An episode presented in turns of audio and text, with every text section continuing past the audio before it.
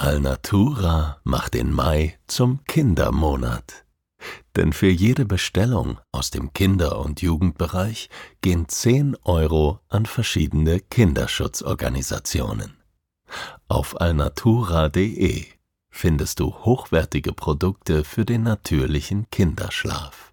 Ökologisch, schadstoffgeprüft und unglaublich gemütlich. Und mit dem Code STRAND sparst du 10%. Alnatura. Natürlich mit zwei L.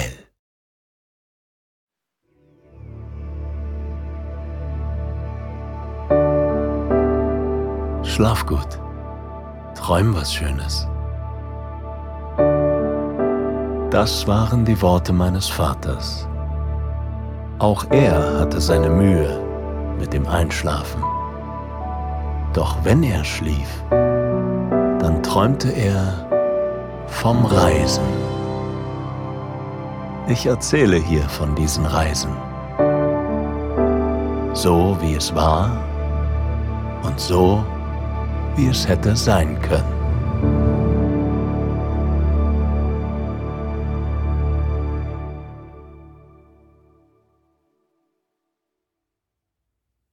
Die Strände der Karibik sind Sehnsuchtsorte. Schon seit den Abenteuerromanen des 18. und 19. Jahrhunderts, Robinson Crusoe von Daniel Defoe, Die Schatzinsel von Robert Louis Stevenson. Seit Erscheinen dieser Bücher belegen weißer Palmenstrand und türkises Wasser die europäische Imagination. Sie sind das Symbol für Fernweh schlechthin. Die Karibik steht gleichermaßen für Abenteuer und Tiefenentspannung, für Schatzkarten, auf denen das X das Versteck markiert, und Strandhängematten, die allen Alltag und alle Sorgen von einem abfallen lassen. Nach vielen Jahren des Träumens habe ich es tatsächlich hierher geschafft. Ich befinde mich auf einer der knapp 700 Inseln, die zusammengenommen die Bahamas bilden. Ich liege auf dem weißen Sand, von dem ich schon seit meiner Kindheit geträumt habe, und das gemäldeschöne Wasser des Atlantiks brandet sanft in meinen Ohren. Ich bin, wenn ich das ohne Blasphemie so sagen darf, im Paradies. Mit dem Zeigefinger ziehe ich gedankenverloren Kreise in den Sand um mich herum. Das puderfeine Weiß rieselt schon beim leichtesten Druck davon und lässt meine Zeichen auf dem Boden zurück. Die Sonne scheint, ein leichter Wind geht, er lässt die holzigen Blätter einer krummen Palme tanzen, in deren Schatten ich sitze. Es riecht nach Atlantik, Weite und vollkommener Erholung. Als Urlaubslektüre liegt eine druckfrische Ausgabe der Schatzinsel aufgeschlagen auf meinem Oberschenkel. Gefühlt kenne ich das Buch schon auswendig. Am Bahamasstrand lese ich es gern noch einmal, aber nicht sehr genau. Zehn Seiten hier, ein Kapitelchen da, immer nur so lange, bis ich von den Buchstaben angenehm schläfrig werde. Meine Strandtage auf den Bahamas sind eine Aneinanderreihung von genüsslichen Nickerchen. Ich zähle von drei runter, gebe kurz vor eins beinahe auf, komme schließlich auf die Beine. Ich verstaue das Buch und meine Schuhe in meinem hellen Leinensack, den ich mir über die Schulter werfe. Gut, das ist nicht das richtige Wort. Um etwas zu werfen, bin ich auf den Bahamas viel zu entspannt. Ich lasse meinen Beutel schon eher auf meine Schulter gleiten. Seichte Wellen umspielen meine nackten Zehen, während ich den Strand entlang spaziere. Meine Füße hinterlassen Abdrücke, die mit der nächsten Welle wieder verschwinden. Das Wasser hat 29 Grad. Trotzdem spült es mir Erfrischung um die Füße und Knöchel. Mein Blick verliert sich in der Weite. Am Meer, wo es so aussieht, als wäre dort hinten, wenn nicht das Ende der Welt, so doch zumindest eine andere Welt, wirft mein Kopf seine eingespielten Gewissheiten über Bord. Wie wäre es wohl, alles an den Nagel zu hängen und den Rest meiner Tage mit einem Boot zwischen den Inseln der Bahamas hin und her zu segeln. Das viele Relaxen am Wasser macht hungrig. Wieder nicht das richtige Wort. Da ist kein Druck, kein Zwang, kein unangenehmes Gefühl. Vielmehr bemerke ich mit interessierter Achtsamkeit in mir eine kulinarische Regung. Sieh an, sagt sie, du könntest etwas essen. Ich habe von einer kleinen Imbissbude gehört, an der es den besten Conch Salad auf den ganzen Bahamas geben soll. Es ist nicht weit, ich kann zu Fuß gehen. Ganz langsam, natürlich. Conch Salad ist das inoffizielle Nationalgericht auf den Bahamas. Conch ist der karibische Name für die große Fechterschnecke. Und groß ist sie wirklich, eine der größten Schneckenarten überhaupt. Ausgewachsene Exemplare können bis zu zwei Kilo auf die Waage bringen. Ihre gewundenen und verschnörkelten Häuser haben in etwa die Größe eines Handballs. Ich muss bei ihrem Anblick an ein Blasinstrument denken. Vielleicht das Horn, mit dem Poseidon die Phalanx seiner aquatischen Herrscharen herbeiruft, wenn der Ozean in Gefahr ist. Größtenteils findet man Conch in den seichten Uferregionen der Bahamas, wo sich die Tiere von Algen und Seetang ernähren. Sie lassen sich lässig vom Meeresboden pflücken. Im karibischen Paradies ist eben auch eine ausgewiesene Köstlichkeit nur einen Handgriff in den wohltemperierten Atlantik entfernt.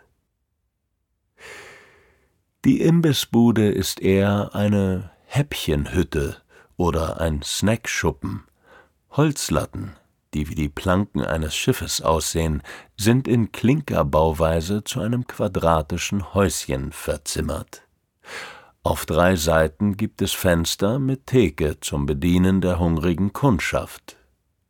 Der Lack auf dem Holz ist blassgrün, wie die flachen Wasserstellen, an denen aufgelesen werden kann, was hier angeboten wird. Ich gebe meine Bestellung auf und sehe zu, wie das Fleisch einer Conch mit dem Messer aus dem Schneckenhaus herausgetrennt wird.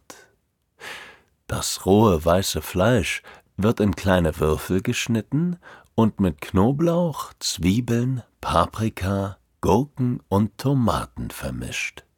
Zuletzt kommen Öl, Salz, Gewürze und Limonensaft dazu. In einer Pappschale, inklusive Holzlöffel, wandert das Ganze über die Theke zu mir. Enjoy, my friend, sagt der Snackschuppenchef mit einem breiten Grinsen im Gesicht. Der Conch Salad schmeckt frisch und sauer und salzig und süß. Das perfekte leichte Mittagessen für mein Bahamas Strandgefühl. Damit unterschätze ich die große Fechterschnecke aber wohl, ich komme mit dem Salatmeister ins Gespräch. Er erzählt mir, dass Conch ein wahres Wundermittel ist. Verdauungsfördernd sei es, potenzsteigernd und ein zuverlässiges Katermittel nach einer Nacht mit zu vielen Bahama Mamas. Dieser Cocktail aus weißem und braunem Rum Grenadinesirup und verschiedenen Fruchtsäften wie Ananas, Orange und Zitrone hat in Europa nicht gerade den besten Ruf. In vielen Großraumdiskos wird einem dieser Drink hinterhergeschmissen und er ist meist ganz mies gemixt. Auf den Bahamas sieht die Sache anders aus. Hier sind die Säfte frisch und die Rumsorten erlesen. Der fertige Drink kommt meist in einem Kavenzmann von einem Glas und hat die Farbe eines Sonnenuntergangs. Die Bahama Mama auf den Bahamas schmeckt fantastisch frisch und fruchtig und lässt die Welt um einen herum sich noch ein Stückchen langsamer drehen, als sie es in der Karibik eh schon tut. Etwas weniger ruhig und eher wuselig geht es in Nassau zu. Die Hauptstadt der Bahamas liegt auf der Insel New Providence. Mit knapp einer Viertelmillion Einwohnern ist Nassau die mit Abstand größte Stadt des Inselstaates und spätestens seit den 1950ern boomt der Tourismus. Bis heute schießen Hotelanlagen wie Pilze aus dem Boden. Ich interessiere mich nicht für diese Touri-Paläste, die allzu oft einen unangenehm kolonialistischen Anstrich haben. Keine zehn Pferde würden mich je auf einen der Golfplätze treiben, auf denen die US-amerikanische obere Mittelschicht an ihrem Abschlag arbeitet. Dafür bin ich nicht auf die Bahamas gekommen. Mich treibt ein anderes, deutlich älteres und romantischeres Bild um. Ich habe mein Exemplar der Schatzinsel als Kind so oft gelesen, bis sich die einzelnen Seiten aus dem Buchrücken lösten. Es hat noch immer einen Ehrenplatz in meinem Bücherregal. Und auf den Bahamas hat es die realen Vorbilder von Stevensons Long John Silver wirklich gegeben. Hier haben sie gelebt. Im goldenen Zeitalter der Freibeuterei galt Nassau als veritables Piratennest. Für die Schiffe des frühen 18. Jahrhunderts waren die Gewässer um die Bahamas tückisch und schwer zu besegeln, was die Flotten der Engländer, Spanier und Franzosen oft einen weiten Bogen um die Inselgruppe machen ließ. Ein ideales Versteck. Ein perfekter Ort, um Vorräte aufzufüllen, neue Crewmitglieder zu rekrutieren und die erbeuteten Gewinne in Seemannsspelunken und zweifelhaften Etablissements auszugeben. Zeitweise kam in Nassau auf je zwölf Piraten eine Kaschemme, in der Würfel geschmissen und Karten gezinkt wurden. Grog und Rum müssen in Strömen geflossen sein. Mit einer Bahama Mama kann ich mir einen Arr rufenden Seebären allerdings kaum vorstellen. Alle großen Kapitäne der Freibeuterei haben früher oder später in Nassau festgemacht. Edward Blackbeard Teach und Anne Bonny, Mary Read und William Kidd ein Who is Who der Krummsäbel, Augenklappen und Holzbeine. Wie sehr Nassau mit den Piraten verbunden war, zeigt auch der halboffizielle Titel Blackbeards als Magistrat der Piratenrepublik. Es gelingt mir in Nassau tatsächlich an meine romantischen Vorstellungen von Korsaren und Seeräubern anzuknüpfen. Das Stadtbild hilft mir dabei. Es scheint hier zwei Städte zu geben, die ineinander verschränkt sind und dieselbe Fläche einnehmen. Ich bin zu Fuß unterwegs und stolpere wiederholt von einer dieser Städte in die andere. Es ist jedes Mal, als würde ich durch ein Wurmloch gewirbelt und in einer anderen Dimension wieder ausgespuckt werden. Ich stapfe mit kleinlauten Schritten über weite Plätze und prächtige Boulevards mit eindrucksvollen Gebäuden im Kolonialstil. Die bunten Fassaden in Pastellfarben werden unterbrochen von filigranen Details in getünchtem Weiß. Spitzdächer, Rundbögen und Torsäulen, alles so perfekt wie die Schärpe eines Brautkleids. Nur eine Ecke weiter biege ich ins andere Nassau ein. Die Straßen sind hier enger, eher Gassen. Die Häuser sind ebenfalls bunt, aber knallig und satt. Erdbeermundrot, Königsblau, Palmenblattgrün. Es herrscht geschäftiges Treiben. Das schwere Englisch der Karibik überschlägt sich in Silben, Phrasen und Ausrufen. Hier gibt es richtige Kneipen. Nicht diese perfekten Bars für Touristen, sondern Absteigen, in denen das Licht schummrig und der Rum billig ist, in denen die Musik laut ist und man vor lauter Zigarrenrauch die Hand kaum vor den Augen sieht. Diese Kneipen sind Orte, an denen man untertauchen und verloren gehen kann. Piratenkneipen eben. Ich lasse sie für den Moment links liegen und biege rechts ab auf die Bay Street, das pulsierende Zentrum des Lebens in Nassau. Die Kreuzung auf der Bay Street ist der Knotenpunkt im Straßennetz der Hauptstadt. Alles läuft hier zusammen.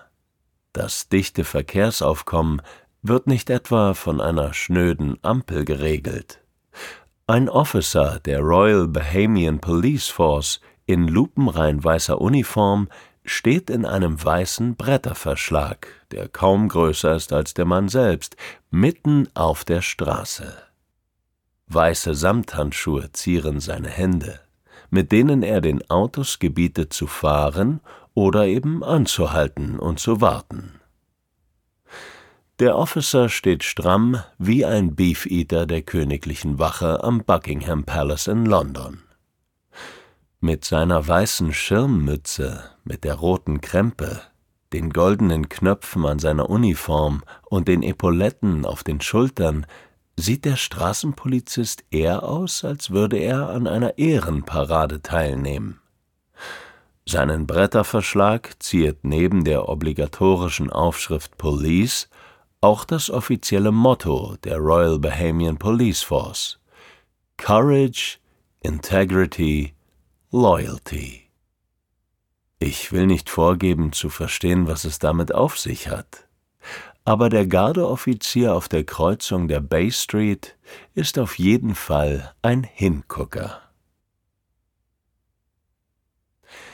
Meine letzte Station in Nassau ist, wie sollte es auch anders sein, das Pirates of Nassau Museum. Der weinrote Kolonialbau beheimatet ein interaktives Erlebnis der Freibeuterfantasie. Präsentiert wird eher die Disney-Variante des Seeräuberlebens. Augenklappen, Kaperfahrten, Kielholen, Holzbeine, Papageien. Im Museum werde ich schon nach kurzer Zeit wieder zu dem Jugendlichen, der dicke Wälzer voller karibischer Abenteuer mit der Taschenlampe unter der Bettdecke gelesen hat. Ich genieße diesen Ausflug in meine Kindheit und Jugendzeit. Den Abend verbringe ich am Strand. Für den letzten Teil meiner Reise habe ich mir nun doch ein Hotel gegönnt. Genug Airbnb und kleine Pensionen und Abenteuer für mich. Ich bin jetzt schon sehnsüchtig, obwohl ich diesen Ort noch nicht mal verlassen habe. Meine Unterkunft ist ein Bungalow in unmittelbarer Nähe zum Strand. Im kleinen Garten hinter dem Haus ist eine Hängematte zwischen zwei Palmen gespannt. Ich lege mich hinein und sehe dem Tag bei seiner beeindruckenden Abschiedstour zu. Das strahlende Blau des Himmels färbt sich zunehmend rötlich ein. Das Wasser des Atlantiks tauscht sein Türkis gegen immer dunkler werdende Blautöne. Die Temperatur bleibt angenehm warm. Auch wenn es langsam spät und richtig Nacht wird, brauche ich weder einen Pullover noch eine dicke Decke. Die Welt kommt zur Ruhe. Die Geräusche des Tages, Gespräche und Gelächter, die Rhythmen karibischer Musik, das Gekreische von Seevögeln, all das verstummt. Zurück bleibt nur das leise, hypnotische Rauschen des Meeres und das Hauchen eines lauen Abendwindes, der erfrischend auf meiner Haut spielt. Was für ein Ort! Von meiner Hängematte aus präsentiert sich mir ein regelrechtes Postkartenmotiv, voller intensiver Farben. Das Meer ist jetzt schwarz und sieht dickflüssig aus. Der Himmel hat die Farbe einer reifen Aubergine. Die Sonne ist ein kleiner werdender, orangefarbener Flammenball. Wolken ziehen über den Himmel und verändern ihre Farben in der Bewegung. Dort, wo die Sonne sie von hinten anscheint, leuchten sie wie Lampenschirme hinter grober Leinwand. Ihre Reflexionen ziehen lange Streifen auf dem Wasser, vom Strand bis zum Horizont. Die Bahamas verdienen ihren Status als Sehnsuchtsort. Eine solche Kombination aus Lebendigkeit und Entspannung aus Lebensfreude und Gelassenheit, aus Freiheit und Weite gibt es wohl nur hier. Ich fühle mich beseelt vom Glück, dieses Paradies meiner Fantasie in der Realität gesehen haben zu dürfen. Ich atme die karibische Nacht ein und lasse sie meine Lungen füllen. Dann schließe ich die Augen und träume mich auf die Queen Anne's Revenge, das berühmt berüchtigte Schiff von Captain Blackbeard.